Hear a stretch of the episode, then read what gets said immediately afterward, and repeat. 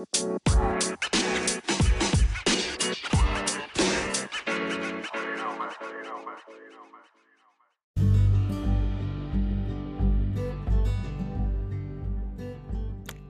I'm Mike Pickles, and you're listening to the Daily Deal Podcast, a show where you hear about inspirational and motivational stories from folks like you and I.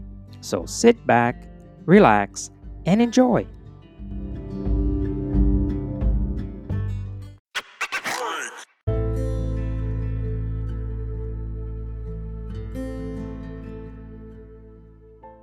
All right, so welcome to another episode of the Daily Deal Podcast with Mike Pickles.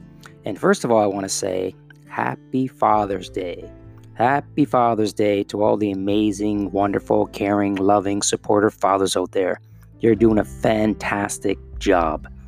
Now, on that note, I just heard the other day that uh, a small little town in Nova Scotia, Canada, it's called Guysborough, Guysborough, Nova Scotia they're starting a nine month uh, sort of test, I guess, if you will, about having a four day work week. That's correct. You just work four days and then you are done. And apparently, so far, it's going fantastic, as you can imagine. And that's what today's talk or today's podcast is all about balance. Balance. Now, balance is a never ending challenge, it's never ending. There is no end goal. It is different for everybody because we all have different needs. So you have to listen to your inner voice. You have to do what's important for you. But once you find the right balance in your life for you, then life begins to flow effortlessly.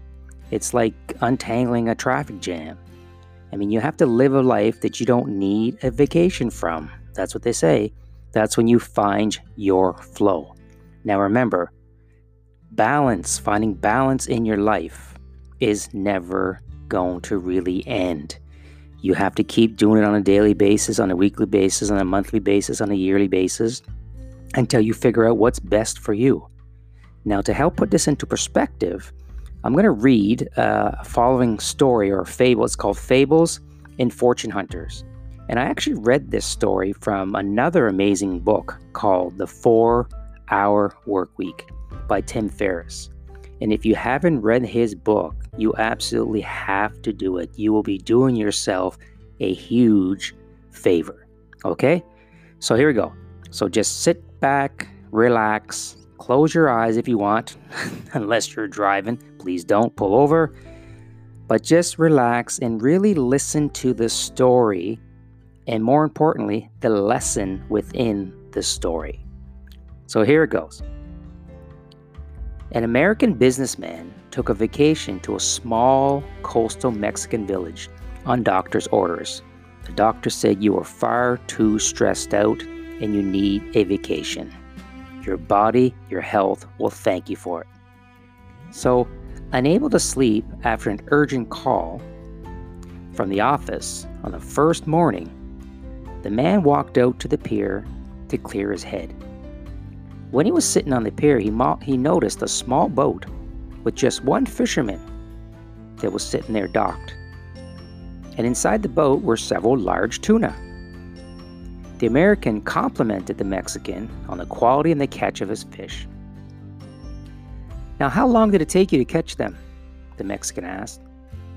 Oh, only a little while, the Mexican quickly responded with very good English.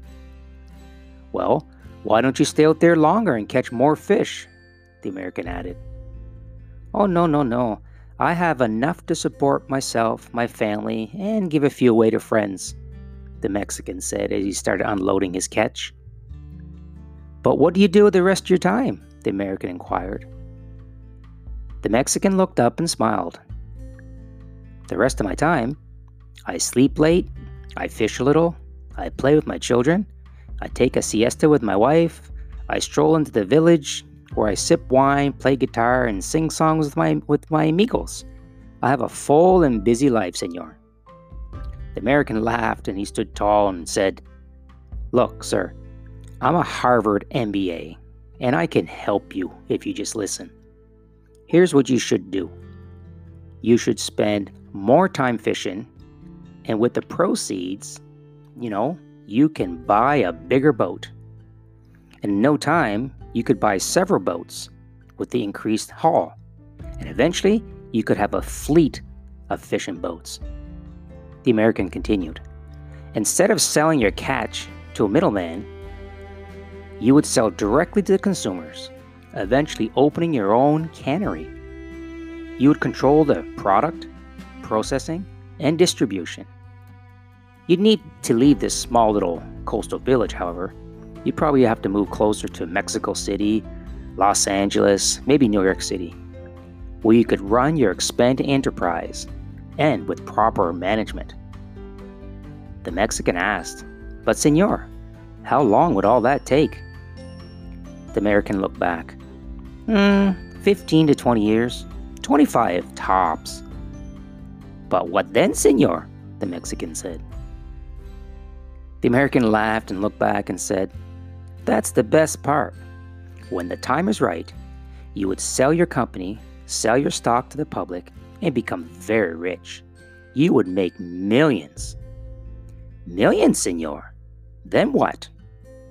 The American looked back at him and said, Then you could sleep late, fish a little, play with your kids, take a siesta with your wife, and stroll to the village and sip wine and play guitar with your amigos. But, senor, that's what I do now. So, I hope this story serves as a, as a little bit of a wake up call and to remind you and to remind me just how valuable your time is and how waiting for the future is never the solution. The harsh reality is that there are only seven days a week, and someday, and someday should not be one of them. One day you're going to look back, just like I am, and there's going to be far more yesterdays than tomorrows. So before that happens, please live your life to the fullest. And please live life with balance. Let's think a little more like those folks in Guysborough working four days a week. That might help. And on that note, if you enjoyed this episode, please share and please subscribe. And happy Father's Day.